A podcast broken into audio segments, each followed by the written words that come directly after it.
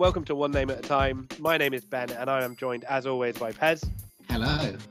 Uh, One Name at a Time, for those of you who are not aware, is a podcast where uh, Pez and myself uh, make fantasy 11s of Premier League players with a different theme every episode. So this week we're doing something a bit different. We're going to be focusing on our lucky numbers. Uh, so what, how we're going to do this is I'm going to pick an 11 based on players who have worn the number 14 shirt in the Premier League, and Pez is going to pick an 11 of players who wore the number 17 shirt. We're then going to kind of compare these um, and, and decide on a final culminated 11 and see who basically wins. Whose number is better, 14 or 17? There are some spe- so, some sort of special rules this week. So Pez, do you want to go through those? Yeah, absolutely. I mean, obviously, when we're saying about Premier League numbers, that's like properly registered squad numbers, um, which were originally introduced in the 93 94 season, I believe. Um, so anything before that, where you know you starting it was 1 to 11 and you, you know, your subs just got whatever. Um, we're not going to take that into consideration. They have to be like proper official squad numbers. Um, they also have to worn it, you know, in the Premier League. Um, so there's some instances where a player was registered with a number for a very short period before being flogged on. A famous example of that for us as Man United fans is Gabriel Heinze.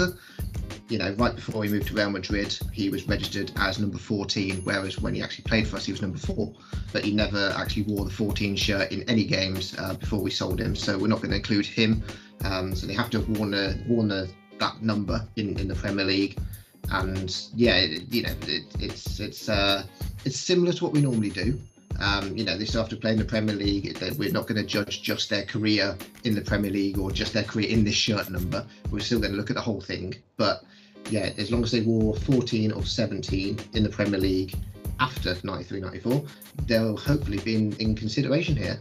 Luckily, we don't have particularly high lucky numbers because, you know, if, if it was like 52, we'd be low. Let's say, like, would have been difficult finding a goalkeeper who'd worn the number seven shirt yeah, yeah. but yeah, so uh, yeah, it, it, it's it'll be interesting. It's I think it's also the first time where we shouldn't really have much overlapping. I mean, I know I've got a few here who have definitely worn both numbers in the Premier League, so you could have easily included them. But it's you know it's not nationality, so we don't already have a good idea of you know who's the best French right back. It's not William Gallas.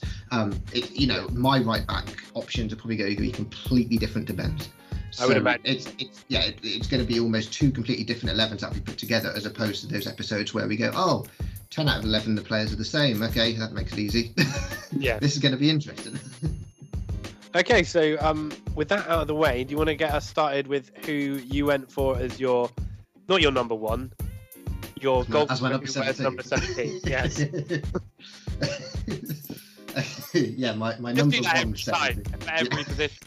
So who's your number 17?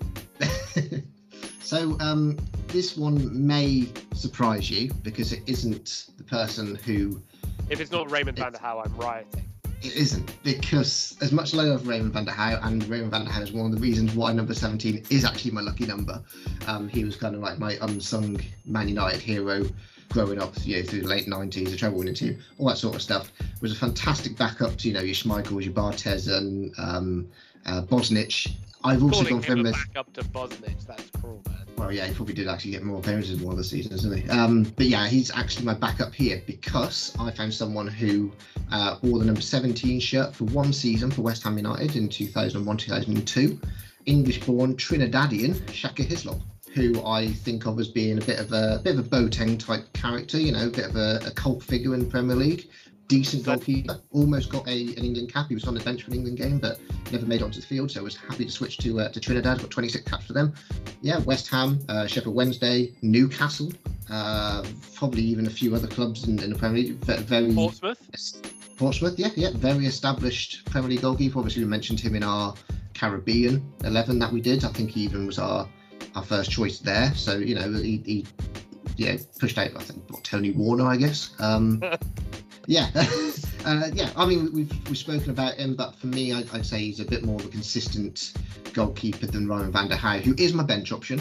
And I've gone with him on my bench over uh, the only other real option, which was Eldin Jakupovic, who is a Oh, oh, Swiss yes. Swiss goalkeeper, got one cap, wore the 17 for Leicester um, between 2017 and 2019, but has since won 35 for them.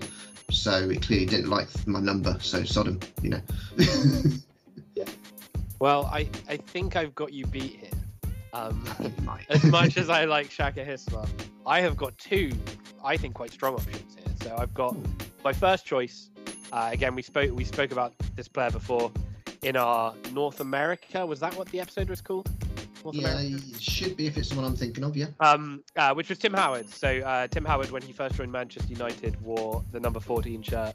Um, he did then go on. I think he wore it for a season and then went on to wear the number one shirt. And clearly, that was a bad idea because his form, having been, I think, one of the best goalkeepers in the Premier League, may have even got in the team of the year. Um, in his first season at United, wearing number 14, he moved to a number one shirt. And apart from meaning that Edwin van der Sar had to wear number 19 when he joined, he didn't really do much to Howard. But he did then go on to join Everton and really, you know, establish himself as being probably one of the best goalkeepers outside of that sort of top four, top five clubs. Mhm. Um, over 400 appearances for Everton. Um, over, uh, I've got, he had 698 appearances in his career in total. So a very experienced goalkeeper. Won an FA Cup and a League Cup at Man United. Various MLS um, sort of goalkeeper of the years and things like that. Also, obviously, a, a legend for United States, which is saying something when you know you have met, you know Brad Friedel, Kasey Keller, a lot of sort of legendary goalkeepers there. Mm. Tim Howard's probably, uh, you know, if you're doing, I mean, he did. Did he get in our North? He must have got in our North America t- team, didn't he? So, Um, assume so. Yeah, yeah. uh, so yeah, um, over 120 caps for them. You know, I don't think you'd ever put down you're doing a top five of Premier League goalkeepers of all time. I don't think Tim Howard gets in there, but maybe if you're doing a top five and discounting the sort of big, you know, discounting the Man United, discounting you know players like that. Who, who really established themselves at sort of outside of those clubs. I think Tim Howard would definitely be in for a shout. Great shot stopper, Mm. real character, real sort of like leader on the pitch as well. Um, and I think does he still hold the record for the most saves in a in a World Cup game from that um, uh, USA game against was it Belgium? There was some. yes, there was yes, some yeah, yeah. It was, it was a stupid amount, wasn't it? It was like, yeah, was twice as many as it ever been before or something. It was, yeah. Um, so yeah, top top player, pretty easy shout for me, but not not a foregone conclusion because I did also have Antti Niemi, who wore the Mm. number 14 shirt for Southampton. Might have worn it for other clubs as well, but I distinctly remember him at Southampton having 14. Uh, Finnish international, 67 caps for Finland, over He's- 100. He's, not Finnish, He's great. I'm sorry, it's, it's Anthony Niemi. I can't not do the joke. I'm sorry. But um, uh, yes, uh, over 100 appearances in the league for Southampton, um, over 400 league appearances in total. Did also play for Fulham. I don't think he was like first choice at Fulham always. I think he might have been relatively About injury prone. Sort of time as well, was it? Yeah, I think Yeah, so. Maybe so- just before, but yeah, a- a little bit injury prone as a keeper, but a, a very good keeper. One I remember, maybe just because he had like, I don't know whether it was actually. I'm assuming it was bleached hair. it was very white hair, wasn't it? Yes. Um, very distinctive looking, but also he made some amazing saves. You know, it's one of those you really remember as being like a real shot stopper. So I felt I had two pretty good options there. yeah, yeah, yeah, yeah. I've, I've got to agree. I think, I think I'd even go Niemi over his look. Probably just on just on personal you know how, how much uh, they they sort of stood out with with what they did in goal. Um he was one for pulling out saves that you know you wouldn't expect. So yeah I'm, I, yeah i mean howard is head and shoulders above everyone else so, so it's, it's just a bit of a fight for the bench isn't it? But uh yeah yeah i, I, I really like Naomi. um I, I know we weren't sort of meant to sort of research each other's numbers here but i do also remember that andy goram wore number 14 for us in, in his very you get to mention Andy Goram. in his very ill-fated spell with us, during which an injured Raimond van der Gouw, wearing number 17, replaced him halfway through a game. so, you know, there's a bit of tie-in there. so what do we reckon? Do you think Howard gets the number 14 shirt and with the backup on the bench option as well being Anthony Niemi? Yeah.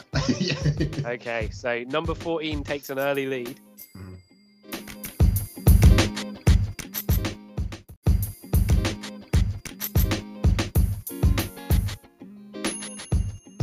Into defence. Typically, we're going with right back, your favourite position. Yep. Um, do we have any right backs who wore the 14? we any have a couple. We have a couple. Okay, and okay. I feel like I'm potentially I've done it again. I've put someone Oh, a right back. He's not really a right. He he Ah. could play right back. At least I vaguely remember him playing right back. But it might be that you need to tell me that this is a ridiculous suggestion. Okay. I feel like it's ever closer we get to me actually saying who I've gone for, it seems more and more ridiculous. But I think he did play that. Please correct me if I'm wrong. I've gone for Geremi. Um. uh, Yeah, I guess. Yeah. So He- I don't know when he played. It. I feel like he did play at right back for Chelsea sometimes. He is a very, very versatile man. Yeah. Uh, Uh, yeah, he could primarily mid, right mid, mid- right back. yeah. Yeah, yeah. Okay, cool. As long as I'm not going absolutely mental. Um, No, no, no, no, no. It, it, I've, I've seen worse right backs Okay. being out of position, like Aaron, Aaron Wan-Bissaka. You know. Or, or William Gallas. Um, so yeah, I went for Geremi, another sort of Chelsea player like William Gallas. Wore the number 14 shirt for Chelsea. I don't know whether he wore it. He had a spell at um, Middlesbrough and was he at Newcastle as well at a, for a bit? yeah, yeah. I think he might have won 14 at Newcastle as well. But um, over 100 appearances for Cameroon, won a couple of Cup of Nations, and I think an Olympics with them. Over 100 appearances for Chelsea. What, to be fair, he wasn't really a mainstay of that Chelsea side. He was very much a sort of utility player, wasn't he? Uh, I've got that he made 397 appearances in his career, but he did play for Real Madrid, where he won a La Liga and a Champions League, as well as the mighty Middlesbrough and Newcastle. A bit, maybe a bit out of position, but I felt like he could do a job there for me.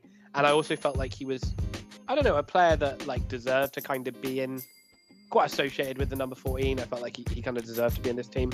I did have my backup option is also, I think, a very good right back. Um, currently playing, um, so that's maybe why I went with Geremi over them.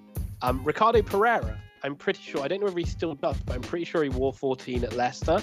Maybe when he first signed. Obviously, Portugal international, uh, seven caps, over 100 appearances for Leicester now, almost 300 in his career in, in total. He's won a couple of player, players of the year at Leicester. But I think I just went with Geremi because he's maybe more associated with the shirt, and also because his career is kind of over. You know, it, it's a bit more impressive maybe than Ricardo Pereira's in. But I do, I do like Pereira. I think he's a, he's a very good player. Yeah, I, I know what you mean. It's like, yeah, if they're still playing, you can almost sort of.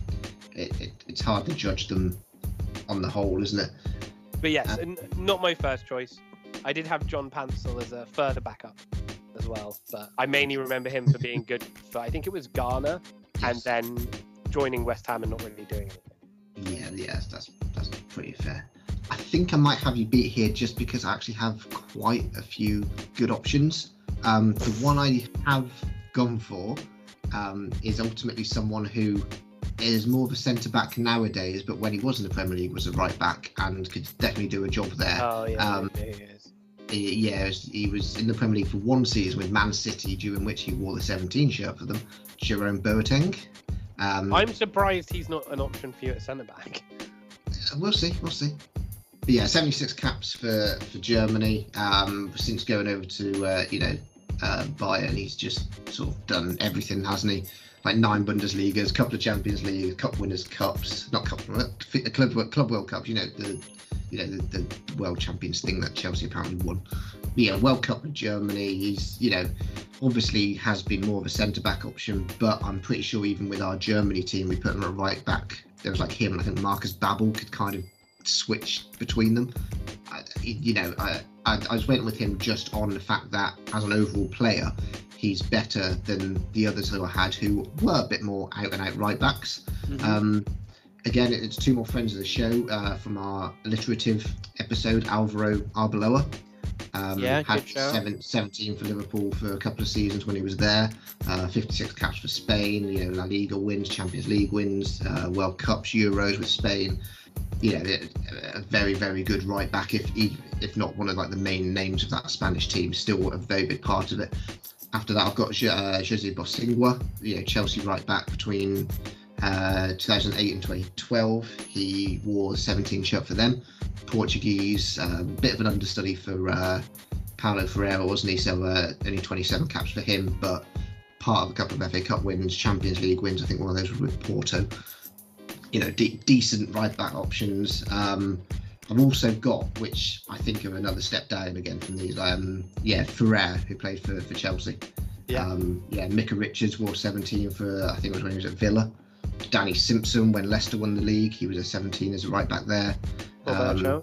So it's it's a lot of decent career right backs, but I think Jerome Boateng as an overall. I'm I'm surprised. I mean, I would almost be. I think Boateng and Arbeloa beat out Geremi. Geremi, to be honest. Yeah. So I think this does go to you. I'm kind of more interested. Like I would almost be. I'm interested to see who you've got at centre back. do you, want- do you want to see like- I've got a centre back then? Just Just because I feel like Bo- uh, Boateng could be a centre back option. But yeah, is, one, one of my centre back options is also someone who could play right back, but he's not even a starter for me. Um, Okay. So, uh, uh, yeah. let's move into centre back and we'll decide we'll decide who we go for but i think yeah it's, it's fair to say that the number 17s win the right back slot Okay. Um, so we'll see if they win the centre back slot because i mean if if boateng isn't good enough to get into your centre back slot I i, mean would the, imagine they might the two centre backs I've got have got six team of the year appearances between them. okay Um, uh, the one who has four of those is a England former England international. Wore the 17 shirt for Sheffield Wednesday between 93 and 96. 59 caps for England, couple of League Cup wins. Uh, Big Des Walker. oh okay yeah. I know it's a bit of an older one, but he's one of those names Yeah. that most England fans of our generation will go, okay, yeah, he's he was pretty good. You Yeah. know, I mean, it, you know, I, I don't know if we've mentioned him in in any of our other other episodes, but he's one of those names that you just go, okay, yeah, England in the late 80s, early 90s. You know, he was a mainstay of the England team basically. So, you know, four team of the year appearances sort of shows you how highly he was he was thought of by you know whoever it is who arranges those team of the year things. The other one I've got is someone who doesn't wear 17 anymore, but he did for a couple of well two and a half seasons he was at Southampton. oh okay Virgil van Dijk. yeah fair. Spoken enough about this guy in, in our Dutch episodes and our subsequent European Championships and World Cups because Netherlands like did very well in those, and I don't think there was ever a time where we picked anyone over Virgil van Dijk in terms of defence. Um, with who they came up against, uh, 44 caps for the Netherlands so far, five goals. We've waxed Liverpool about the guy so much, but you know, Premier League champion, two team that he's even got a player of the year, which is even better than what Des Walker did. But you know, those two as a centre back partnership, even Boateng, I think, is the one that I'm going to shift out of position for because the the other option I really had who could do that sort of movement is Toby Alderweireld. oh yeah The 17 shirt when he was on loan at Southampton the season Mm-hmm. before Virgil van Dijk joined. So it's not a bad little run they've had of 17s for uh, for Southampton, is it? Um, yeah you know, over over 100 caps for, for Belgium there. Again, a team of the year appearance. Could play centre back, could play right back. Yeah, again, is another player that we've, we've mentioned so many times because we've dealt with Belgian players a lot um, in the episodes that we've done. I do just want to throw in a couple of, of mentions for Ugo Ehiogu.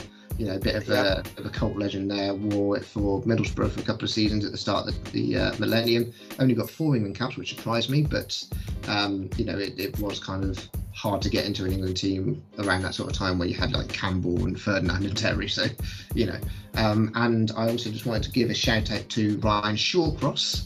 Um, yeah he may, might not be the most talented of the other options I've got. I've got quite a few like Cedric Soares, Abel Xavier, Noe Pamarot.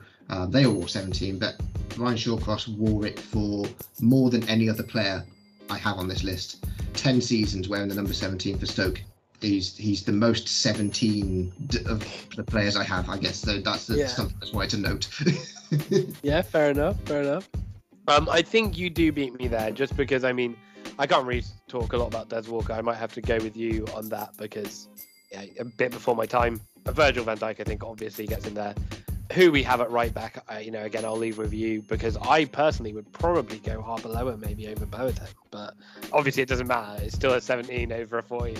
Um, for centre backs, for me, it wasn't a lot of options to be honest. I don't think 14 is a is a number that's generally used for centre backs very often, but I do have some good ones. Um, the sort of one for me who was my this one, and then I'll pick another one alongside him was uh, another friend of a show who I have previously argued to be in a in a team, um, Aymeric Laporte. Um, oh, the, the Spanish Frenchman, yeah. Yes, uh, who now does. We are, you know, when he was in the French, we did for French Week. Uh, very early on, I argued for him to be put in, kind of because we were still figuring it out, and I wanted to get a balance of contemporary and older players in there. But you know, he wears the number 14 at, at City, uh, has worn it since he joined. Um, a bit of a sort of up and down spell at City. Came in and was brilliant, then had a few injuries. It's now kind of back, you know, again playing pretty regularly and doing pretty well. Over 140 appearances for them. He's won three Premier Leagues, one FA Cup, three League Cups, over 400 appearances in total. One La Liga Team of the Year and one Premier League Team of the Year. So he can, can kind of compete a little bit with the ones in yours who got in Team of the Years. Alongside him, eventually, I had to go for someone who I'm actually probably quite glad doesn't get in the team. Um, in Martin Keown, who wore number 14 for Arsenal um, before uh, Tony Adams left and he moved to number six, I think. 43 caps for England, so pr- probably more than I expected, actually. Um, over 400 appearances for Arsenal. He won three Premier Leagues, three FA Cups, and uh, Cup Winners' Cup, Yeah, yeah. and over 750 appearances in his career in total. If it wasn't Martin Keown, you'd say, wow, those are pretty impressive stats, right? Yeah, ultimately, he, he wasn't that bad a player. He was just a knob. Yeah, and it just winds me up when he's on like commentary and stuff now. Yeah. Um, but I, I felt like that was a pretty solid centre back pairing. I think Laporte would be the only one who you could, you know, if we were going for a more contemporary look, oh yeah, yeah, yeah. we would have Laporte and Van Dijk. I think even with the likes of Alderweireld, I'd probably have Laporte over Al- Alderweireld. yeah Um, but again, if, if you're going to make the claim for Walker, I'm not really going to stand against you because I don't really have the knowledge of him. Um, the only uh, after that, it was pretty short going. The, the kind of one I had who was my backup was Robert Huth, who um, I did consider having instead of oh, okay. He wore number 14 while he was on loan at Leicester. Um, then when he dropped permanently, I think he wore the number six shirt. But he did wear 14 while he was on loan. We've spoken about Huth before, I think, in our Germany team. I don't think he got in our Germany team. But, you know, a good Premier League centre back, wasn't he? Um, he actually won three Premier League titles, but Yeah, he didn't play yeah. a massive part in two of those at Chelsea, I don't think. Um, so, a good, a good Premier League player. The other ones I had were a bit kind of like all over the place. I think um, uh, Trevor Chalobah at Chelsea, you know, obviously an up and coming Oh, yeah, player, yeah. number 14. I feel like Fikayo Tomori might have worn number 14 as well for Chelsea, but I'm not sure whether that was like maybe when he went out on loan, he was given that squad number. I'm not sure. Apparently, Neil Ruddock also wore number 14, but I mean, I'm, I'm not going to sit here and I don't, one, before my time, and also played for Liverpool, and yeah. And not not even like before your time in a Des Walker before your time. Just Just, I don't really, you know, yeah. I, I saw Neil Ruddock and I went, I'll write it down, but I'm not going to argue for him to be in. Um, so yeah, I, I mean, yeah, I think you you probably take both of those as well as long as the right back slot, unless you want to go for a more contemporary feel. But I mean, Laporte. Laporte was the one that immediately came to mind when I, I thought, oh yeah, you're doing 14s because he's, you know, he is contemporary. He, he is wearing that number right now, so it does immediately come to mind. But um, it, again, it's that sort of like Geremi versus Pereira thing, isn't it? Because he's still playing, it's hard to yeah, equate it. Whereas Virgil van Dijk, at Well, least Virgil compared, compared to the other yeah. retired players that I've got, it's yeah, it, it- it's it's a bit more obvious, isn't it? Um, I mean, Van Dijk and Laporte would be a fantastic partnership right now. it would be. Yeah, So, so yeah, I mean, it might be one that you want to come back to. Um, um, yeah, um, I, I- think it, it's Van Dijk, and yes, I think Van Dijk's the obvious one. But yeah, I mean, you know, a lot of Des Walker's career was before football was really, you know, invented, wasn't it? So it's it's um. Yeah, I, yeah. Should we just come back to that one? Yeah, and, and set that after because I think I, I don't want to sort of immediately go, yeah, that's like a whole defensive number 17s because you know we might. To be fair, Laporte can also play left back, I guess, if we need it. I don't know who you've got there. So I think I've got someone all. Uh, it's again someone I don't massively like, but I think it's someone who's all right. okay, so who is it then? It is Graeme Le Saux, or as some Okay. people might call him, Graham Lasocks. I don't think anyone calls him that. Uh, not- England, England international, uh, 36 caps, one goal. Obviously, I guess a lot of Le Saux's career, at least the sort of end of it, kind of overlapped with Ashley Cole, um, who's arguably the best left back in Premier League history. You know, a, a considerable amount of appearances for England, over 300 appearances for Chelsea, uh, won a League Cup and maybe a Cup Winners' Cup. It wouldn't surprise me, yeah, because yeah, he was there for a while, wasn't he? Um, Uh, they won the Cup Winners' Cup what about 2000 or so? He must have been there then. Okay. Well, over 500 appearances in total. He also won the Premier League at Blackburn and was at Southampton, uh, sort of as a make weight for Wayne Bridge after Abramovich joined, Yeah. um, and, and brought in Wayne Bridge, and then Wayne Bridge became Ashley Young's understudy for 10 years. You know, again, I'm not going to sit here and be like, oh, Graeme Le Saux, what a top quality player. But he was part of a good Chelsea team for a long time. obviously won the Premier League with Blackburn as well, which was a bit of a sort. Of, I don't know whether he was a regular in that team, but it was a bit of a sort of star-studded team, wasn't it? Mm. Um, put it this way: when I was first thinking about this team, I did have Gabriel Heinze in there until you told me I wasn't allowed. but actually, in the end. I probably it's difficult because I think Heinz obviously like was an Argentina legend, but put it this way, I, I felt like actually when I remembered oh Le Saux, I was like he's associated with 14, like that's his number. I almost felt quite confident with him as an option. I do have some other options. They're not again, they're not massively exciting. Um, one who could play sort of as a left winger as well was Matthew Taylor. Um, Yeah. Portsmouth, Burnley, maybe uh, Bolton. O- over 700 appearances in his career, but Yeah, he's, he's a bit really- of a guil- guilty pleasure type player of mine. He, he, had, he had an eye for a goal, didn't he? You know, so Yeah. was, great left foot. And the other one I had, who also had an eye for a very spectacular goal, or at least one very expect- spectacular goal, was Erik Edman, who wore number 14 at. Um, but you know, I don't think Edman might have got in our like Swedish team, Um, Right, but yeah. but um, yeah, I, I felt like Graeme Le Saux with Matthew Taylor as backup were good Premier League options. Yeah, yeah, absolutely. I mean, yeah, Graham Slow, Slow, Graham Slow is. So that's something else he's called apparently. he was um he was he was a bit of a like out of his time type player. I think if he was around nowadays, he'd fit in a lot more. I remember him being kind of I think it was because he was a bit a bit more educated and was like you know a Guardian reader and all that sort of stuff. He was a bit of a bit out of place during like the 90s, which was very much more a uh, you know a gruff man sort of Premier League, wasn't it? So I, I remember there being quite a few sort of uh, slur sent his way because of that, weirdly. But um, yeah, it was- also, it was- Le Saux. I mean that you know. yeah, yeah, and any anything that's low is just. Yeah. just pretentious. Just your your name's Graham Socks. Graham with an H. What is yeah, Graham Little? yeah, bloody Channel Islanders. Um, but yeah, I always thought he was a, you know a, a decent sort of option for you know England. Part of the Chelsea team that before the money came around was actually quite sort of a, a, pl- a plucky, likable team, wasn't it? They, had- they had a, a, good little squad. They were always sort of in the, the conversation for you know the, the cups, but not necessarily the league. So it was. Yeah, they, they, were they were they were an all right little team, um, and yeah, so it was a, a big part of that. So yeah, it's a good option. I have. It was again my the one that I've gone for here is actually a, a left back who could probably really play left mid a bit more. He's German. He wore the 17 for Middlesbrough between 1999 yeah. and 2000. It's Christian Ziege. Um, I can't remember if he got into our German team. I know we had a few left backs there who had a, an eye for a goal. Um, yeah, uh, FA Cup winner, League Cup winner. Um, obviously played for Tottenham uh, and Liverpool. Uh, won a couple of Bundesligas, uh, Serie A, a couple of uh, UEFA Cups.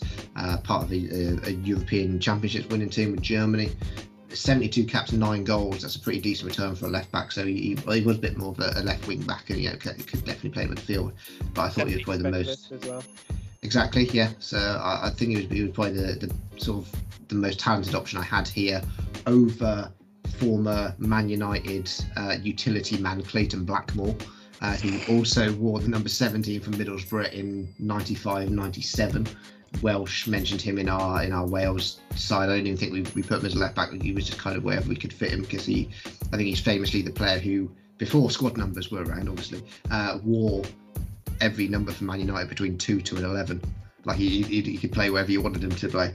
Won a Premier League with us, uh, FA Cup.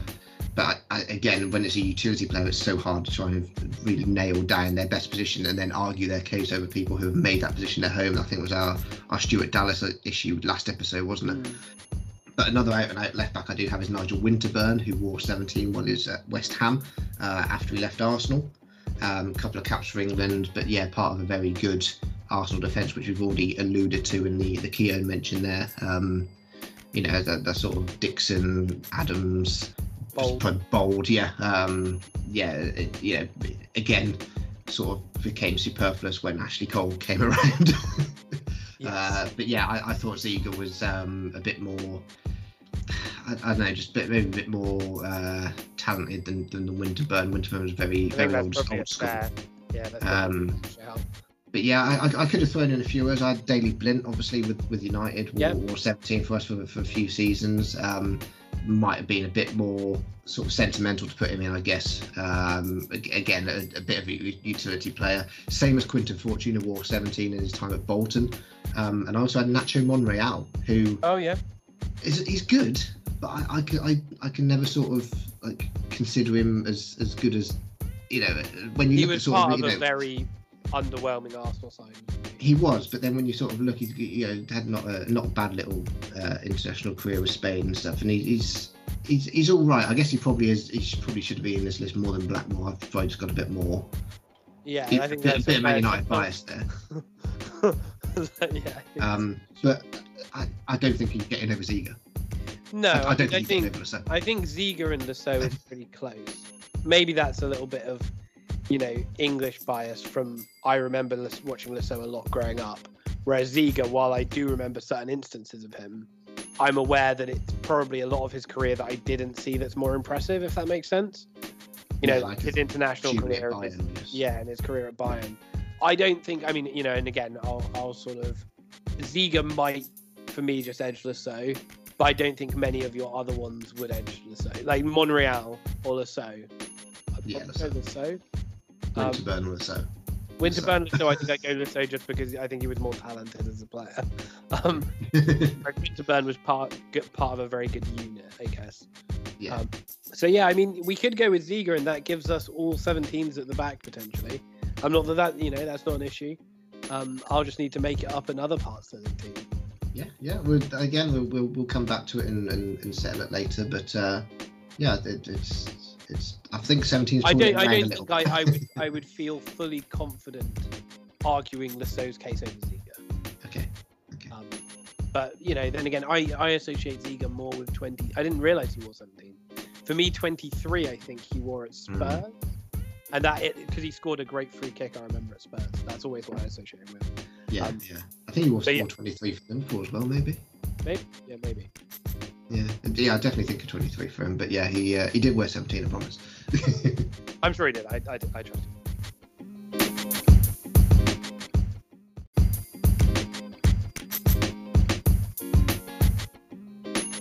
Okay, so moving on to our midfield, so our central midfield. Who did you go for as your central? I'm very aware that this is going to be a very talented area of the pitch. yeah, uh, we, we should probably precursor this this whole episode with saying that because they're quite sort of lowish squad numbers, um, a lot of decent players have worn 14 and 17. I think especially like when you think certain, obviously more so one to eleven, but even beyond that, certain numbers are associated with certain positions. For me, fourteen seems to be associated with really central midfielders and strikers Yeah, yeah. primarily, whereas seventeen is probably more wide players and strikers. I say 17's everything but goalkeepers by the by the Yeah. looks of my team. I think. Yeah. Yes. So who have you gone for? So centre midfield, as with my centre back pairing, it is a partnership of someone who is very current and someone who isn't quite so much, but um, is still very much in our minds because he's currently managing in the Premier League. Um, so the current Pep one Guardiola. is he wore number four. um, so yeah, the current one is Manchester City's Kevin De Bruyne. Again, Belgium. So we've spoken about him a fair bit in our Belgian episode. I think we may have even put him on the right side of our midfield in our Belgian episode because their centre mid was pretty packed and it worked out that sort of way. Obviously, he did sort of start out a bit more of a wide player, has since become very much a, a central playmaker for, for Man City, but they do move around the pitch quite a lot. They also so kind of usually play four-three-three, don't they? So Exactly, yeah. Right in the fourth. yeah, exactly. So it, it, it's it's difficult to try and place him, but I've just put him in It's here. It's going to be really difficult, by the way. Yeah, I, it's, I, that, that's what I put in just because that's kind of his current position. But Yeah. if we want to move around, I'd, I'll happily put him anywhere across midfield. If I could have four of him across midfield, I'd, I'd do it. Uh, but, but yeah, well, yeah, one, one of the better playmakers in the world, let's be honest, at the moment. Uh, three Premier League titles, FA Cups, won every League Cup since joining Man City, I'm sure. Uh, three Team of the No, Years, two Player of the Years. this year. Not every. but yeah, he's, he's another one who's got you know multiple Player of the Year awards. Um, he's you know he has been you know a, a revelation since coming to City. after you know really being overlooked by Chelsea. Um, you know, more for them. So yeah, that that was the. Well, to be honest, it, they're, they're both kind of obvious, but I did have a bit of a, a, a, tricky situation because there's a lot of good midfielders that I found. But yeah, the one to go alongside him is a certain Steven Gerrard. Um, obviously, more thought of as wearing a number eight for Liverpool, number four for England. More between... of slipping over and costing his team the title. Yeah, he's wearing number eight then, though, so yeah, that's one. but yeah, between 2000 and 2004, he wore the 17. Um, I can't think he wore number eight for um, Liverpool, but I think Heskey wore it at one point. But yeah, he was 17 back when he was, you know, just sort of breaking through to the Liverpool team. But obviously, since then, kind of, you know, as, as much as we like to disparage him, ultimately one of the best midfielders the Premier League's ever seen. 100, you know, over 100 caps for England, 21 goals, won FA Cups by himself, League Cups, Champions Leagues. Um, he's been eight team of the years, which is more than anyone else I've got. I think. I mean, you know, Des Walker's four was pretty impressive. He's what you know, three FIFA World 11s. Uh, he actually won Player of the Year for you know three different times as well. So, it, I, I, you know, I, as much as I'd like to say I don't want a Liverpool Man City central midfield partnership, that's kind of what I've got to have to go for. Disgrace. I know. Well, the, the other options I had were also a bit Liverpool-y, but also a bit Man United and Paul Ince. Yeah. Uh, he wore 17 uh, for, for Liverpool right before Gerrard, actually. 99 was, was he, he stopped wearing the 17 there. Again, probably more known for wearing like number eights and number fours but yeah, 50 odd caps for England for him. Again, a bit of, you know, midfield general. Part of the, you know, the sort of era before Gerrard was basically the sort of Gerrard of that time, I guess. Uh, you know, three team of the year. Let's, let's face it, Paul Ince is far more known as a United player than he is as a Liverpool player. He is, and he a very of a of, of, a very good United team before the sort of famous United team, a United team that's often underrated. Yes, yeah, but like I, I, can't I, I can't argue him over Gerrard. That's that's the no, no, no, um, even I. Yeah, nor nor can I argue Emmanuel Petit, um, oh, who you could, though. you could argue. I know Emmanuel Petit was so good. You know, World Cup winner, Euros winner. He also got into a team of the year, 60 odd caps for France. Wore the seven, wore, exactly wore the 17 for two clubs in the Premier League, which is even more impressive. It's the only one I've got listed who actually wore 17 at two different places. Um, Arsenal and Chelsea with a little spell at Barcelona in between that, which I don't know if he wore the 17 there, but I hope he did. Yeah, you know, what, what, one of those players that's part of that yeah, the Arsenal team that was actually kind of better than the Invincibles team. Mm, but you know, aren't, aren't going to get the uh, you know the, the, plaudits for it because you know once you don't win a don't lose a match, it's you know that's don't lose a match in the league. Yeah, yeah. They lost matches that season, lost matches and everything else. See, I couldn't really argue Petit. I mean, I would love to Gerrard. Gerrard, I don't really think I. I do yeah. weird, weird with Petivo. Like I like Petit. Mm. He played for Arsenal. I'm like, right, that's weird. I just like. I, do, not think I don't think Petit even got into our French team there, did he? No, I don't think he did. So I can't. If if I couldn't argue him over who do we pick on a French team, probably Makelele or, or Kante or Vieira. I was going to say. That's a good segue for my for my central midfield because you know who also didn't get into our French team, N'Golo Kante who wore number 14 while at Leicester for a season before, you know, becoming a number seven at Chelsea, which still, I love N'Golo Kante. Still strikes me as a bit weird. Yeah, yeah, um, he's, yeah, he's not a number seven. Whereas, no, no, too early for my segment to my right midfielder there. so um, who else have you got with Kante? so I've got Kante. So this was a re- this was a really difficult decision because of who I've left out. And if you rewind a couple of episodes, well, actually quite a few episodes now, you will be able to listen to me talk about the player who I left out for probably about 20 minutes. But I went with Kante purely for a bit of balance in my midfield, of having like different styles of player. Because it's similar to when we had Makelele. Kante is the best at what he does in the world. Yeah.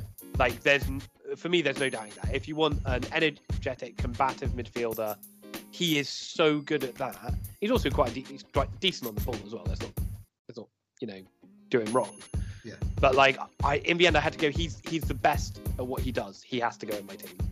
Obviously we've spoken about Kante before. Less one of Leicester's best players that season they won the Premier League. probably more so actually, you know, with Mahrez and Vardy, but maybe Kante was actually more important than those players. And then went on to be one of Chelsea's best players for the past however long. What is it now? Like five years. Various Player of the Years, two PFA Team of the Years. I think he, I've got he won a Premier League Player of the Year, but I don't know whether that's the Premier League Player of the Year. It might be like a Football Writers or something. Alongside one of them, didn't he? Yeah. Alongside him, I have gone for someone that controversially I am not I am not gonna suggest that Steven Ger- I'm not gonna have Steven Gerrard or Kevin De Bruyne going in over this player. I've got Luka Modric, He wore number 14 at Spurs. Now, at Spurs he was brilliant, but let's face it, when he moved on from Spurs and went to Madrid, and after six months they were all calling him a terrible signing.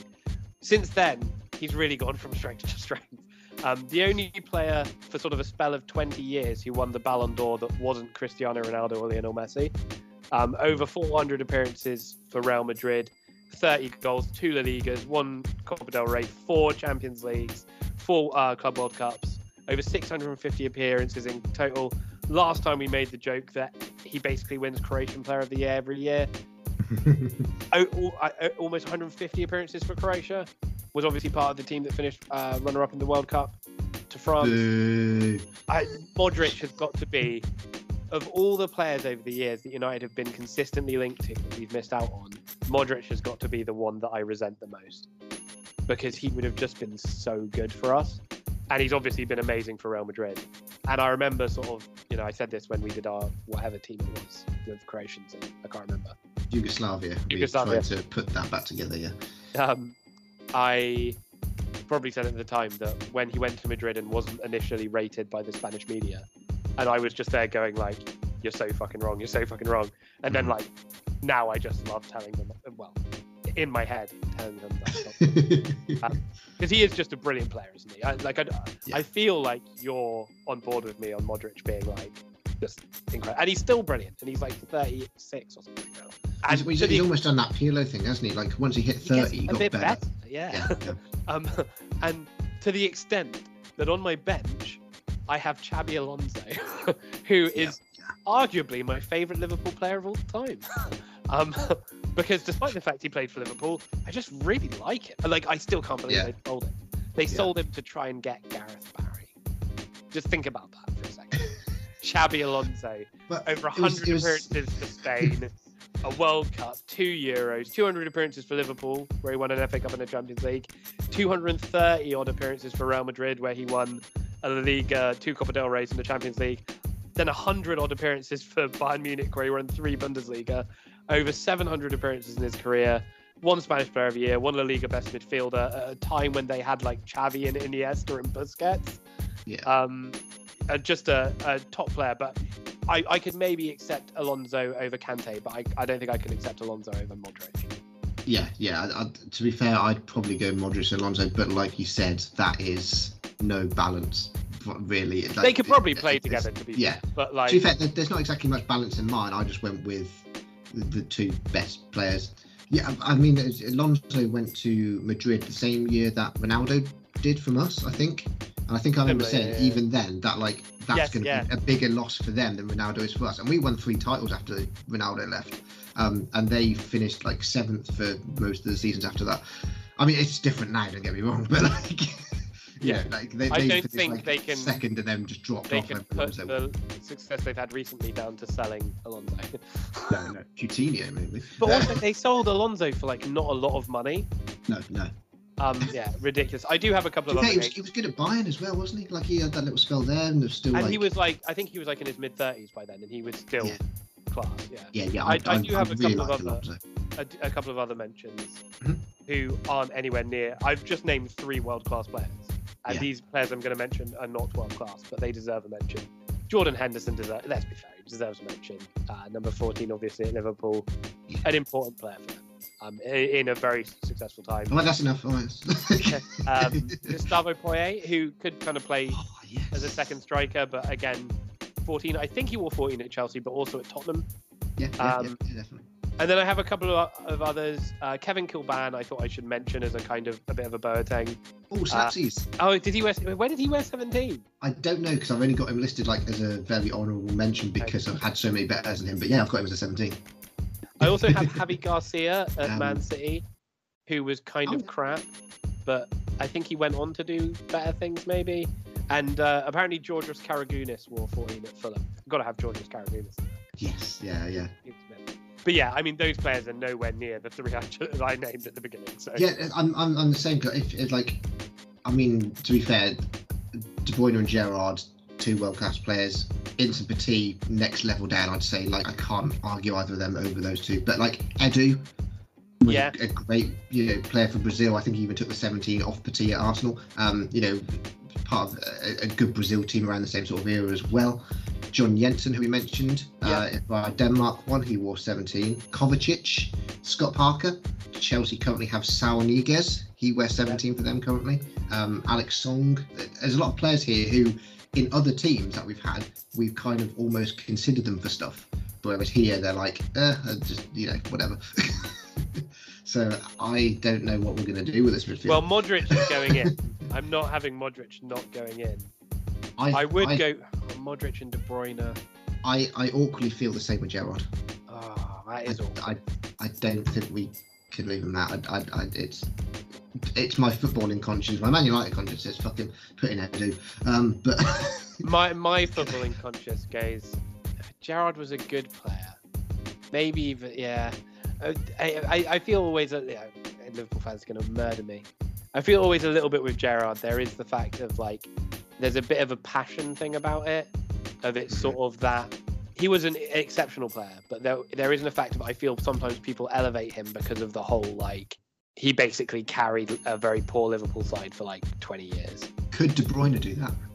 But De Bruyne is is, as good as he is now because I think De? Bruyne is a technically better footballer than Gerrard. I'd also argue Alonso probably is as well. But like, yeah, I mean, we can go with Gerrard. I think like it's it compare. You know what? You can't compare Gerrard to N'Golo Kante because they're just very different players.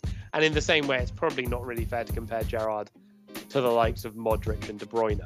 I do, and again, City fans may kick off at me. I do think Luka Modric. Maybe it's just because he's later in his career. I think Luka Modric is a better player than Kevin De Bruyne. Okay. De Bruyne would add, yeah. I would if it was De. I'd Bruyne prob- gets that, that Premier League biasing, does, doesn't he? Like you see more of him, so you know he's good. Whereas Modric, because of like you know down at Real Madrid, who's going to get the headlines? It's probably going to Yeah. be Benzema, right, or like, Vinicius or whatever. You know, whoever their like main strikers are nowadays.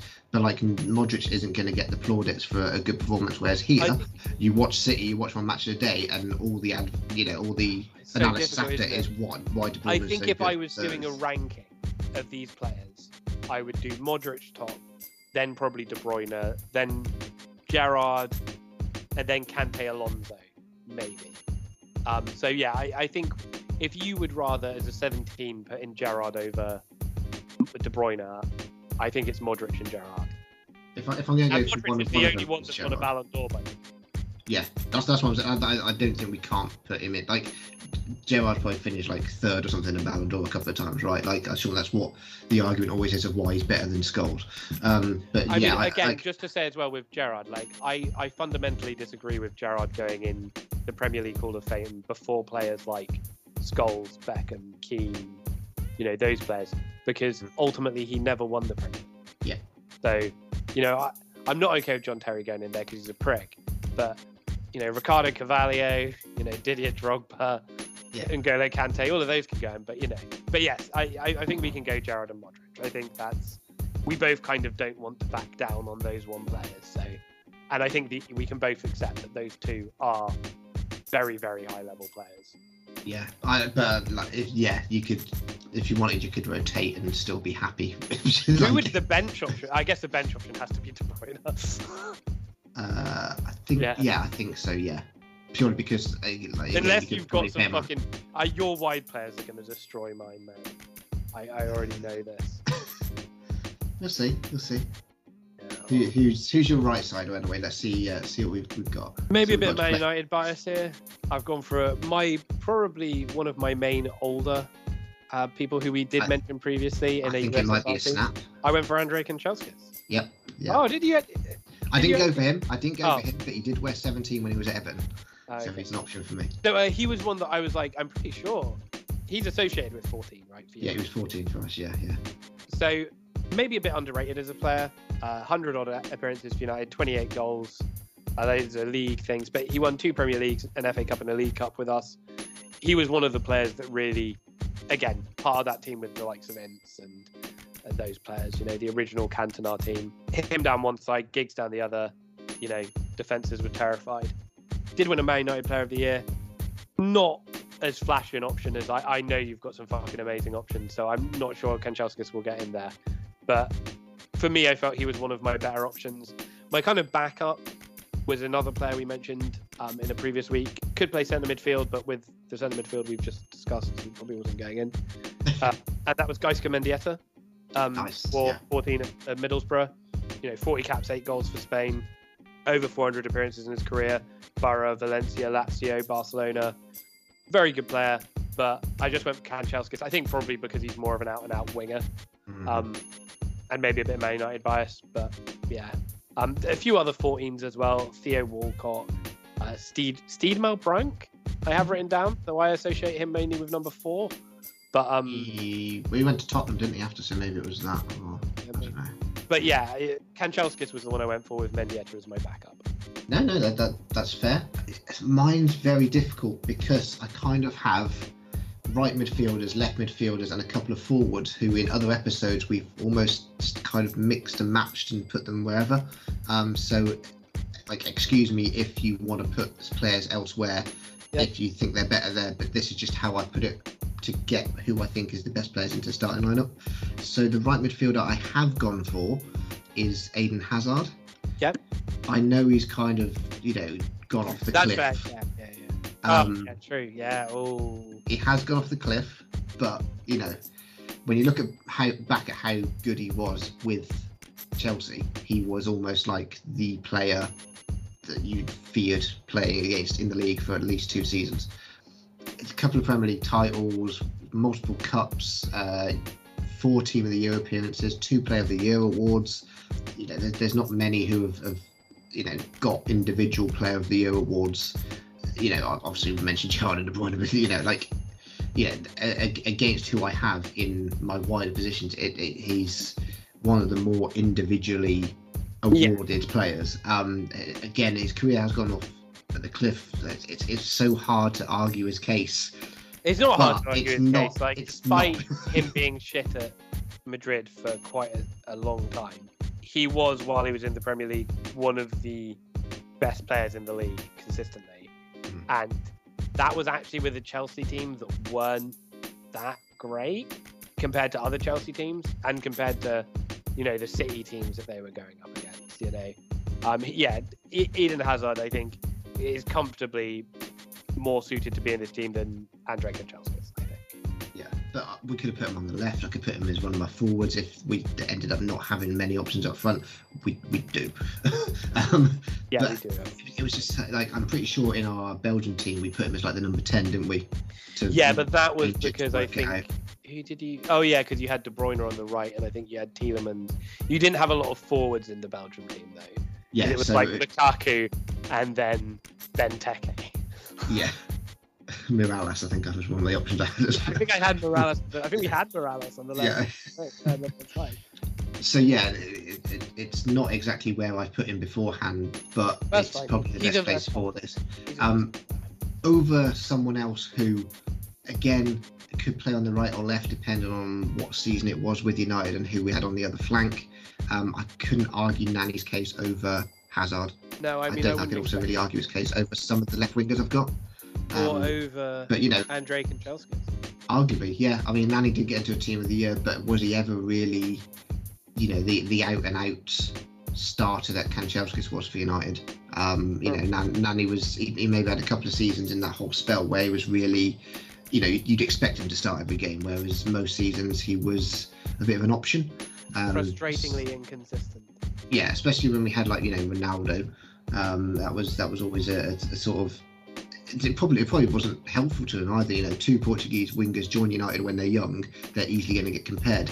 They're not going to be the same. You know, they're, they're Yeah. just you know Nani's career, as good as it's been, has never hit Ronaldo's heights, and it's you know still Well, got you know multiple Premier League titles, still won a Champions League, still won a Euros with Portugal, but it's you know, it, it's one things where I just can't.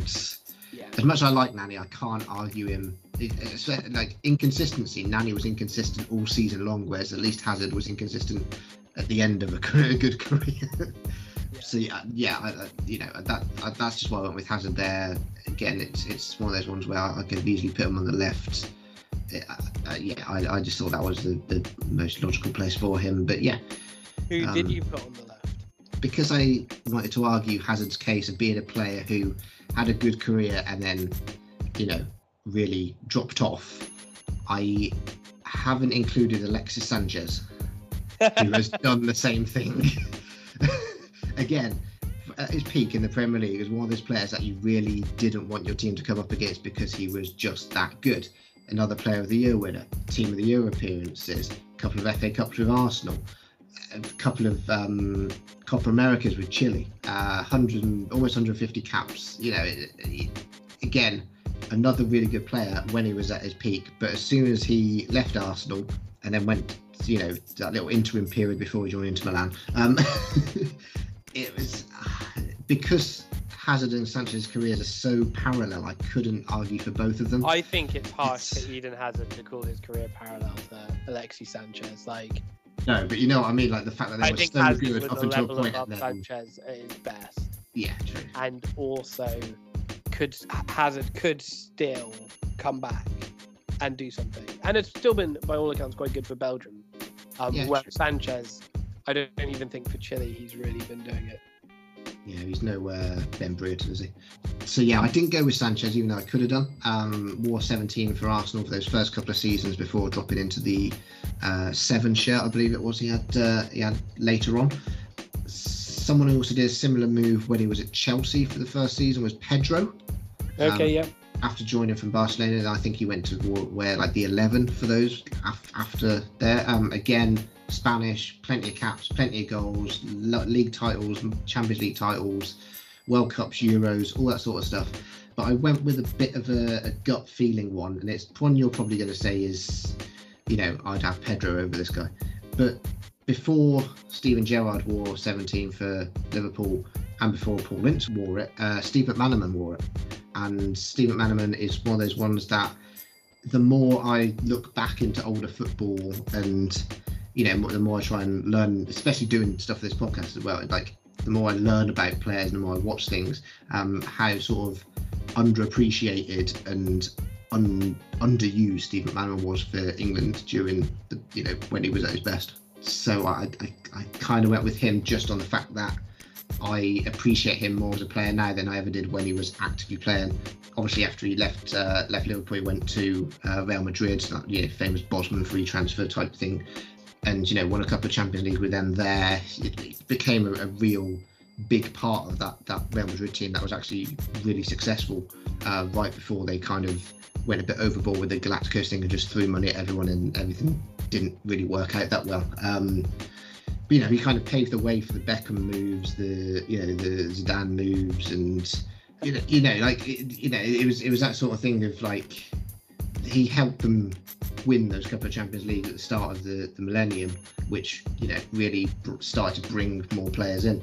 And I found a quote from from Zidane um, saying that Steve McManaman was one of the most talented players he's ever played with. And he's played with quite a few good players, Zidane. So I'm I'm gonna gonna take his word for it.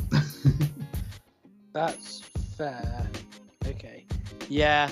It's, Um, I'm not I'm not basing this on his on his commentary career either because uh, you know fair enough but No, that's fair. I mean, I think like you, I I saw some clips um, of him playing at Real Madrid the other day, and yeah, I can see that. I you know maybe over over Sanchez is a fair shout.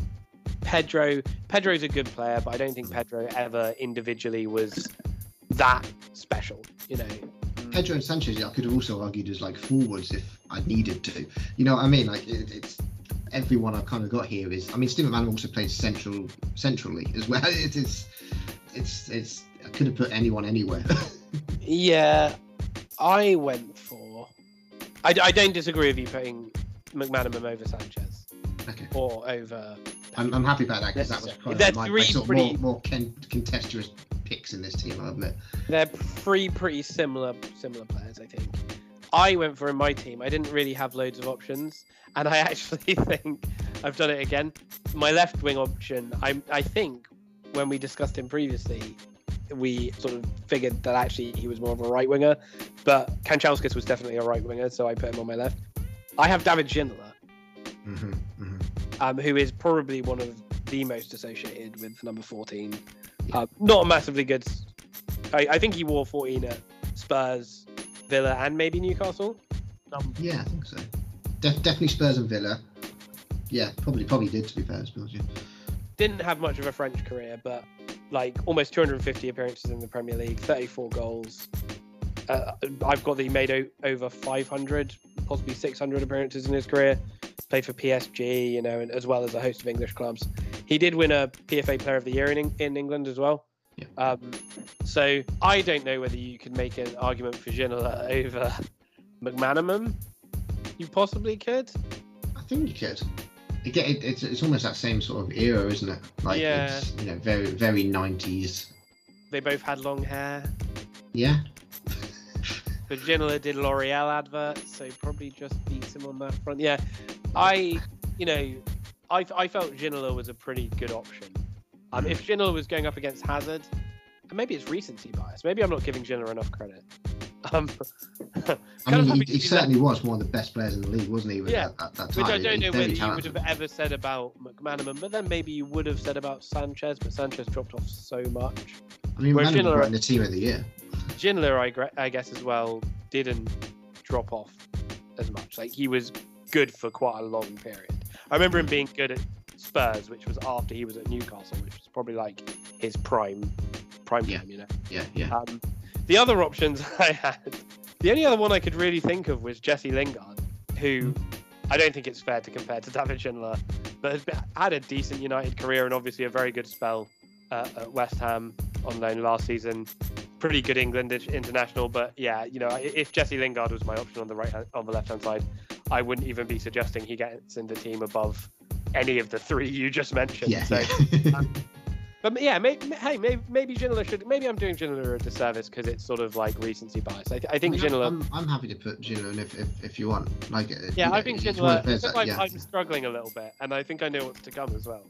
I'm I, happy. I, don't, I don't think that it's again it, it's very sort of similar type you know, level players I guess but I don't think there's much between and yeah any of them you know if if you want to go with Ginola I, I really don't mind if, if that sort of player of the year individual Yeah. factor swings Let's it go I'm with happy for Ginola that it, because- yeah. it, you know, yeah, let's go with Ginola. Let's go with Ginola. Uh, You know, our midfield, you know, we've got Hazard, we've got Gerrard and Modric and Ginola. And I mean, Hazard could play from the left and Ginola could play from the right. So Ginola could actually play yeah in his in his actual mix and position. So um, yeah, okay. I think I think that's pretty good. That's pretty good. Yeah, I've, I've, I mean, just to throw out a few more names that I have for my 17s as, as wingers. Uh, Maxi Rodriguez, you know, Okay, a bit of a you know Liverpool player for a couple of seasons. Um, bit of a guilty pleasure for, for both of us, I think, when we Yeah. we split out for the Argentina one. Um, Andros Townsend, uh, if we want someone again like you know Matty Taylor, Christian Ziege, eye for a goal. Ashley Young apparently wore 17 for Aston Yeah, Villa um, for a season. I can't, as as much as I like Ashley, I can't argue his case. Even I even couldn't argue it at left back. Um, uh, and apparently Stuart Downing wore it at some point in his career, but um, again, very very inconsistent player. Even though I he did, uh, they have a very bright start, but um, yeah. I will take your Andros Townsend and raise you a Charles Nzogbia. That's literally the only other name I had. okay, yeah, yeah. not not really worth mentioning, but uh, hey.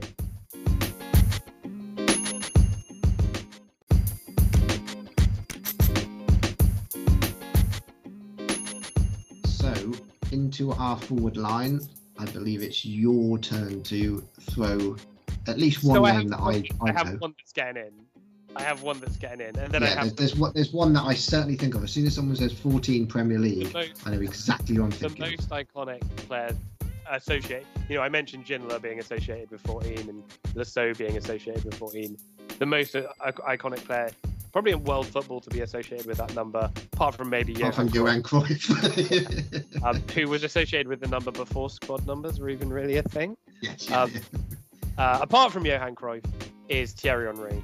We've spoken about him so many times that it's unreal. And I think every time we've done a World Cup or a Euros, he's always got in every game that we've done. He's always beat out the competition because, uh, you know, especially for people of our age who, you know, during his prime was sort of like 14, you know, in our teen years, 14, 15, really starting to engage with football like a lot.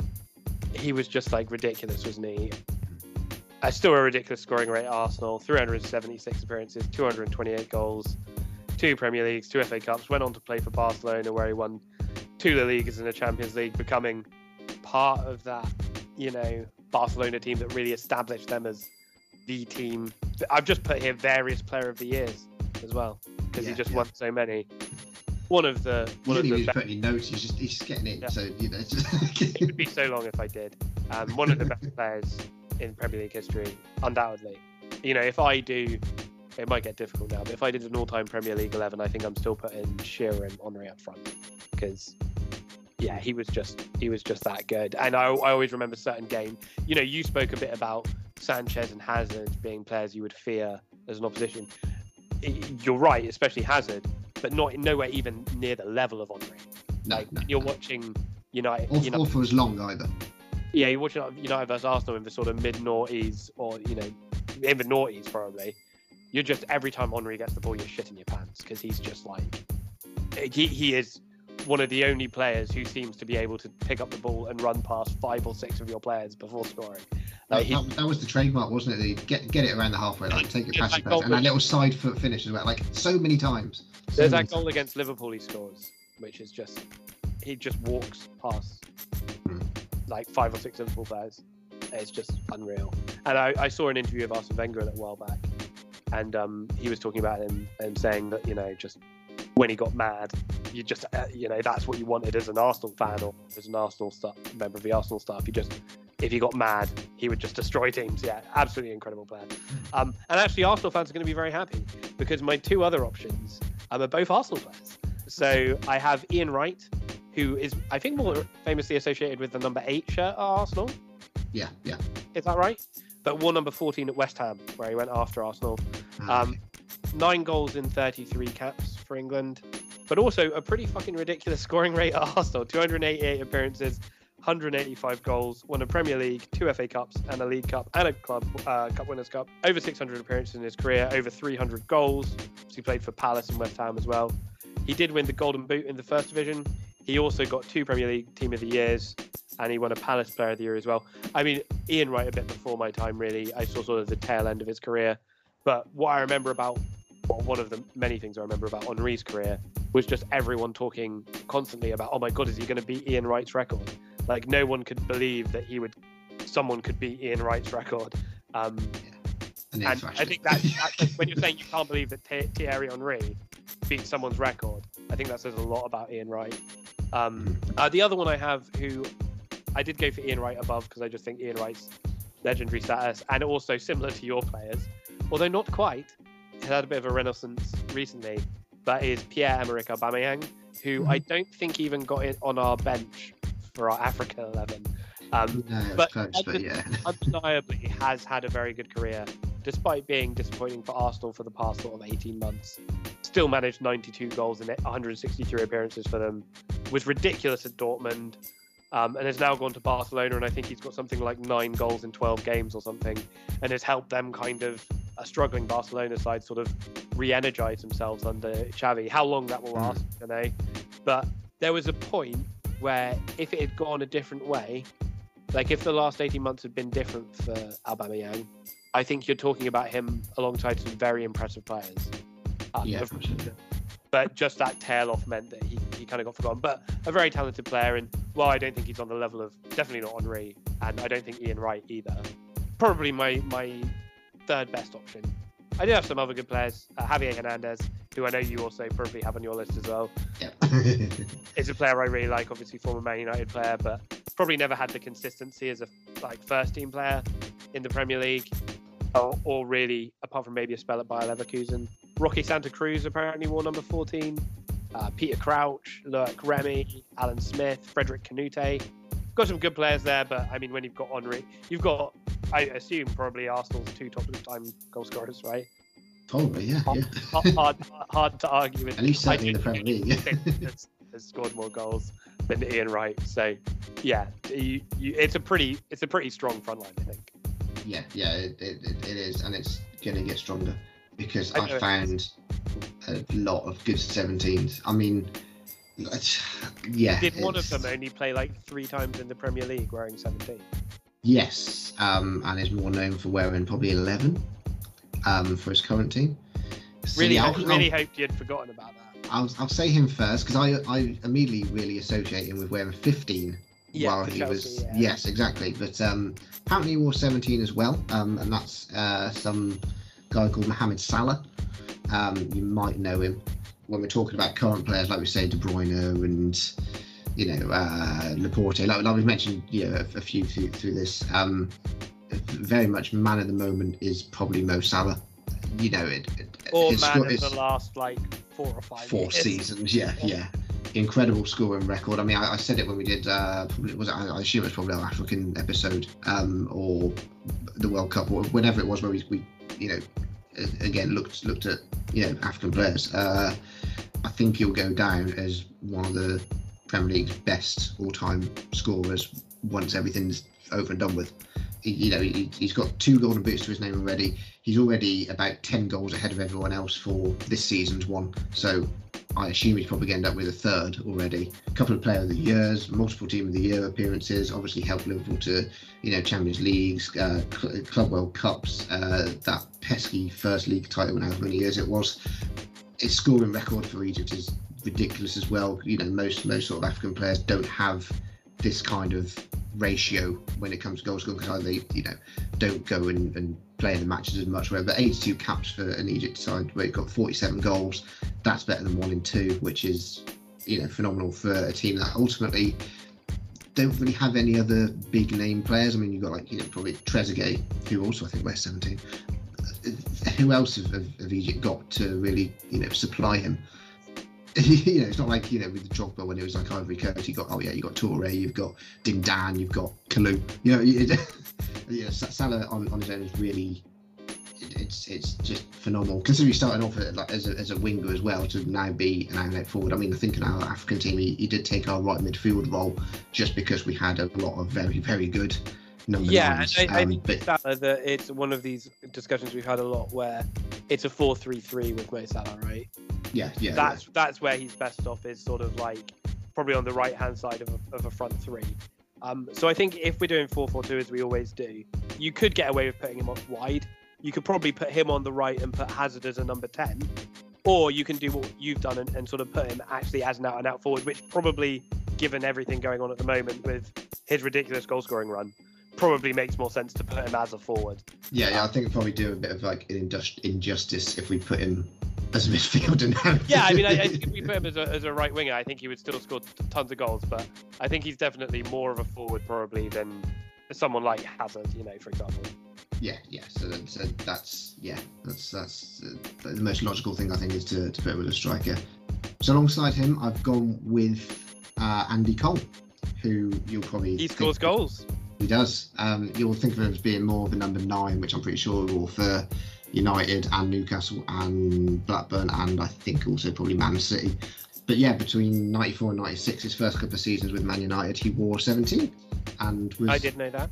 pretty good for us. Um, obviously, I've just been talking about you know Mo Salah's international record. Uh, Andy Cole's doesn't hold up against that because you know during his peak at you know sort of late 90s, early noughties, um, was very much a sort of Shearer and Sheringham established partnership for England. So he Michael Owen. Who, um, yeah, he, he struggled to really break into that, unfortunately. But um, when you look at his domestic record, it's pretty phenomenal, really. Especially as now has become a bit of a, a fad, isn't it, to to sort of discredit penalties as being legitimate goals. Um, he never took them Mm. and still scored like you know one in two for his whole career. Um, and let's just be fair, like you wouldn't take penalties in a team in teams where you had like Cantona. Yeah, yeah. Those players, yeah. But yeah, you know, fantastic partnership with Yorke. It was sort of like very sort of telepathic, wasn't it? But even before that, you know, linking up with with McClair, linking up with Cantona, Beckham and Giggs either side, Scholes behind. He, he was just such a, a, a lethal weapon of, of, that team, wasn't it? You know, it, it, it was. Mm. Um, yeah. You know, so I think, especially nowadays, when when you you sort of think about players, you almost uh, purely just look at the goals, um, which I always think is a very folly thing to do because you know by by that reckoning, Bergkamp was dreadful, but ultimately Cole was just you know when you want a number nine, that's the guy you yeah. Want.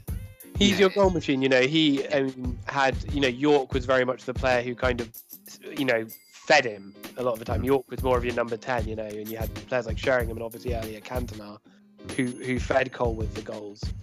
I don't think it was always rosy for him at United. I know, I think in his, uh, maybe in his first couple of seasons he struggled a little bit, but like, yeah, he was prolific, like, and I think often under underappreciated um, in the sort of debates of who's the best Premier League strikers of all time. He's up there in terms of goals scored, you know. Yeah, he's, he's, he's probably like still like third or fourth or something yeah, on the list, I yeah, guess, yeah. Uh, which is you know ridiculous. I feel like Aguero may have overtaken mm, Potentially, yeah, I guess by now. But yeah, considering, considering how long ago it was that he retired, that you know, you, you know, it took Aguero ages to get there. Rooney's probably overtaken him now as well, Henry. But like, yeah. Henry definitely has because Henry's second, yeah. I think. But yeah, to, to you know, basically the, the sort of better, best English striker ahead of you is Shearer. Other than that, it's you. It's not bad, is it? You know. Another player who I've got who, who, won a Golden Boot. I've actually not got many. It's only really Salah and Cole. So if I was going purely on who scored, yeah, who was the best Premier League striker, the ones who won the Golden Boot are probably the ones to go for. Um, team of the year appearance, obviously Champions League, five Premier Leagues.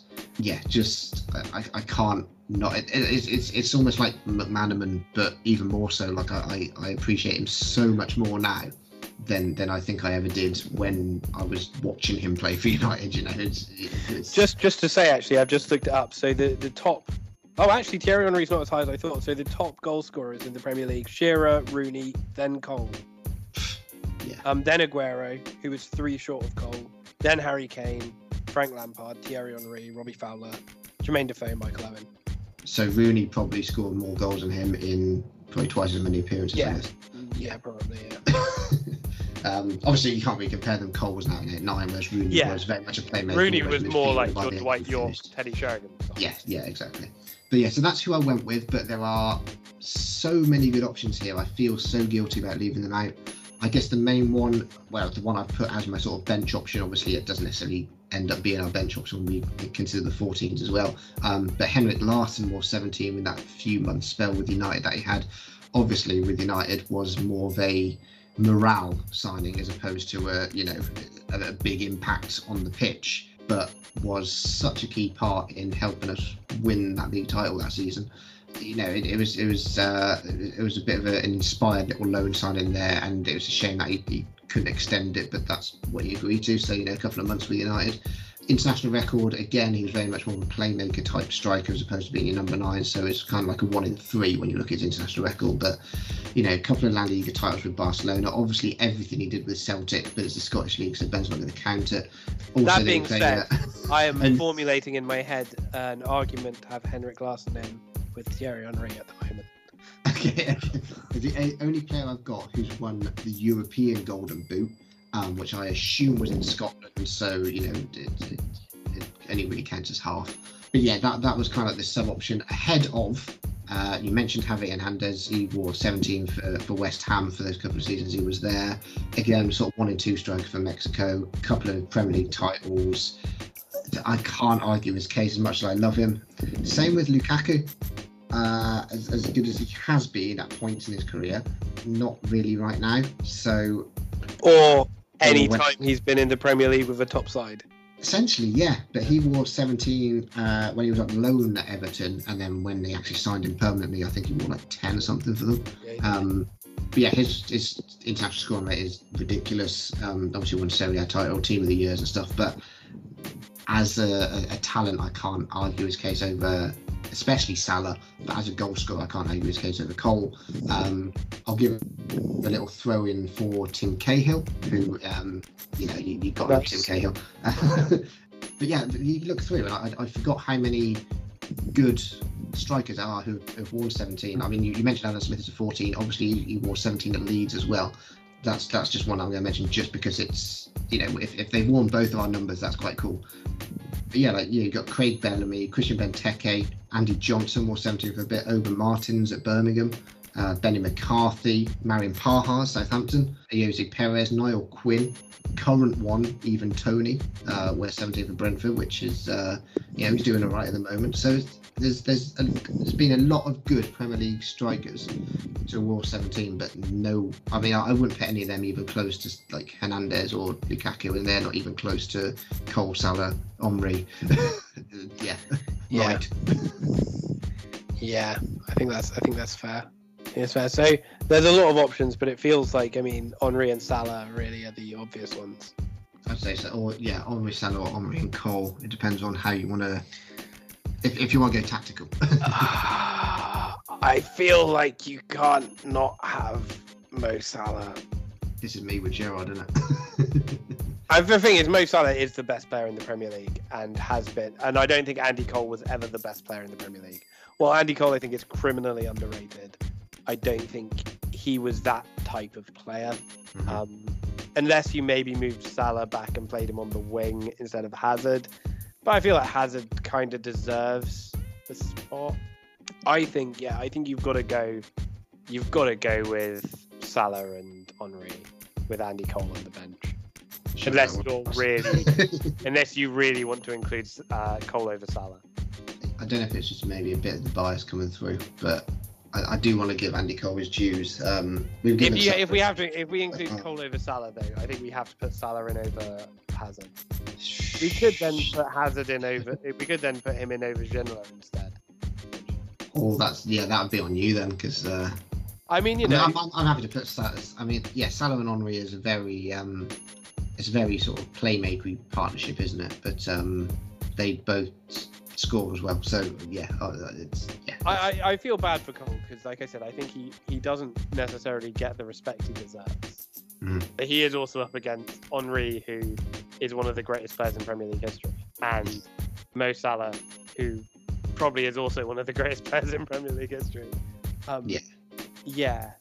And you know, it's just doing like. Did, didn't Salah beat Cole's record? Was it Cole's record he beat for like most goals in a season? I don't know. I, I, thought Cole hold, held that record back when it was like a 42 game season or something. I know Salah broke some sort of record that had been like since they changed the format of the Premier League. So that's yeah. a pretty key thing to do, right? So I, yeah, I think Salah. I mean, it, it, it might be recency bias, but like Salah is at the moment he's the best player, arguably in the world, mm-hmm. and I think because of that, it makes him very hard at this very moment to leave him out. Yeah. As well, as long as he doesn't do a Sanchez or Hazard. God, can you imagine? He signs for Man United and then goes crap. Yeah. um, okay, so looking back from the beginning, Tim Howard in goal. Yeah. That's 114. I'm going to lose this dramatically. So 114, Tim Howard. Back four, you wanted Boateng, didn't you? Over your other options. So Boateng yeah. goes right back. Yeah. Did you want to stick with Des Walker and Virgil van Dijk? Leave Laporte out? I'll, I'll let you be my, my coin toss there if you want. I'm... I, I don't really know enough about Des Walker to argue his case. Okay. Um, but like you said, the fact that he well, was in so many Team of the Years, I think, you know. Because if it was, yeah, Van Dijk and Laporte is two very current players, so mix, yeah, maybe mix it up and then have Laporte on the bench. Yeah. Yeah. Yeah, so yeah, okay with that. Walker and Van Dijk. Left back, it was basically Ziege or Le Saux. Again, I would probably edge Ziege.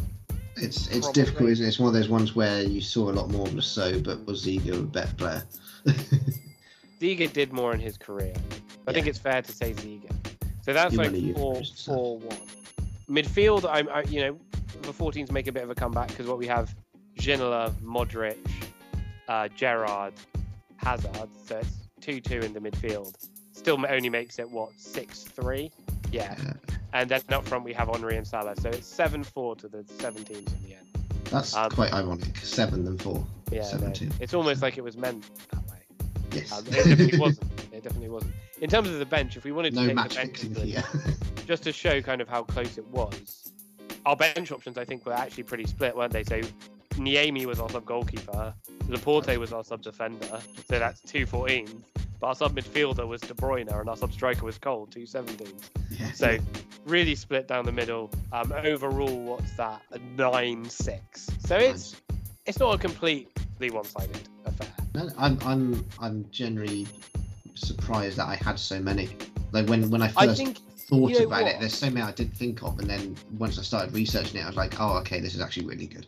and there might be ones that we've missed like there might be ones i've missed but like i think when you think about it the 17 as a number what i associate 17 with is a lot of players who eventually go on to wear 7 or 11 or 10 Yeah. who wear 17 when they first come to the club and maybe those numbers are occupied you know you think of hazard who wore 17 and went to 10 or even salah who wore 15 then 17 then went to 11 when he joined liverpool Yeah. Gerrard. Andy Cole, 17, and then went to 9. Yeah, yeah. Whereas with 14, I don't think you see as much of that. Like, 14 is maybe more of a squad player number. You know, the likes of Jesse Lingard, who, you know, probably at Man United was never going to go on and wear like number 11 or number 10 or whatever. Well, didn't Lingard wear like two numbers before he started? It was at Uh, he wore 35. 35, yeah. I, I think he went from 35 to 40. Hmm. So that But- yeah, and after that, where she jumped down?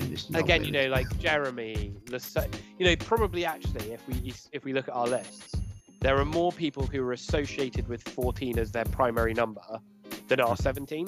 You know, you think Le Saux, Ginola, Henry, Kanchelskis. Mhm. Je- uh, did I say Geremi? I said Geremi. But you know, those players, you think of those players and you think of the number 14 for me. To be fair, Hernandez, 17, Hernandez is always 14 for me, but he just wore 17 at West Ham, so I include him. Like it's But like the 17 shirt, actually, there aren't that many that I would associate with that number. I'm just trying to think of the ones you said. Well, Uh, does De Bruyne, does De Bruyne still wear 17? he still wears it, yeah. So he's he's worn it ever since he joined City. He's the I yeah, would associate him with. he's the only current one I have actually. Yeah, yeah, I, you know, I don't think there's as many like number Ped- 17s I think who. Pedro. I think Pedro or maybe Petit are the only ones that I ultimately think are like P- s- Petit, uh, yeah, 17. Petit, yeah, um, Nani, Nani. 'cause he Nani wears it well, internationally. yeah. But like, yeah, everyone else. But you know what I mean? I don't think or there's- 10 or 11 or as many. Uh, well, you know, it's weird how you know, and we read way too much into these things because we love squad numbers. But like, it's weird how like, and maybe it's because it's more of a sort of squad player number that like players wear 14 for longer and get more associated with it, whereas 17 is often a step to seven, a step to 11. yeah, yeah, yeah. But yeah, you know, interesting, at least for me, because there's not many players. I don't like the number 14 because of a certain player that wore it. Mhm. You know, so actually, it's it's interesting seeing. Oh yeah, Schindler and Henry and Le Saux and you know Modric. You know, all wore this number. You know, because at United, our 14s have, apart from maybe Ken Kanchelskis, who was a bit before my time, we haven't always really had. um, terribly Yeah. famous 14s, have we? You know, Jordi Cruyff, uh, Alan Yeah, yeah. Hernandez, Tosic, Lingard. Oh, God, yeah. Yeah. So, um, Whereas United 17s, uh, obviously Van der Heij was the main one that I grew up with, and that's kind of where my thing for 17 comes from. But yeah, who else? Liam Miller, the, David Nani. Blind, Nani. Who's our David current Blind, number 17? yeah. Fred. Fred. How come hasn't you even got a mention? Fred? We haven't even mentioned him until now, so that's how And much you know I rate him. To be fair to Fred, probably one of United's best players at the moment, which isn't actually saying that much. But you know, let's be Yeah. honest. He pulled some mad skill out. Did you see that fucking Berbatov thing he did? Yeah, um, where, where, where's that Fred been all, all my life? Well, the problem was we played him as a holding midfielder. yeah, he's, he's clearly a number nine. Well, he's not. He's a 17, but he, he's a Yeah. Oh dear. Ah, well, you know, that was that was a good exercise, something a little bit different. Uh, we'll maybe, you know, use our love of squad numbers for some further inspiration. yeah, squad squad number announcement day is the best Yeah. best thing since what transfer deadline day the season. it's better than transfer deadline day. yeah. The best thing about transfer deadline day is find if you find out what new what numbers new new players will be wearing. True, Like that's- hold- holding up the shirt. I don't stuff, care who we've signed; it's what number they're. Yeah. Cool. Well, um, thank you everyone for listening. I hope you enjoyed a slightly different episode, and we will be back in the not too distant future with another episode that will be confirmed as to what what the subject is. We um we're not going to you know announce the next episodes uh, just yet. It's, it's of- lucky we did this because we only thought of this idea after we'd even recorded the last Yeah. episode. So it wasn't even anything we had planned. We just like, oh, should we do this? And it worked out. Yeah, it's a we've done really it. good so, idea. Yeah, we'll we'll leave leave it as um, yeah, join us In, next time in for, for TBC. Yeah. yeah, um, Yeah. and yeah, we'll see see what we do, and hopefully it's as as fun and interesting as this one. It was nice to do something where we haven't always got a big overlap of players, which Yeah. we do a lot of the time, don't we? So yeah, Cool. Well, thank you for listening, and we will we'll see you next time. thank you for listening. Join us next time.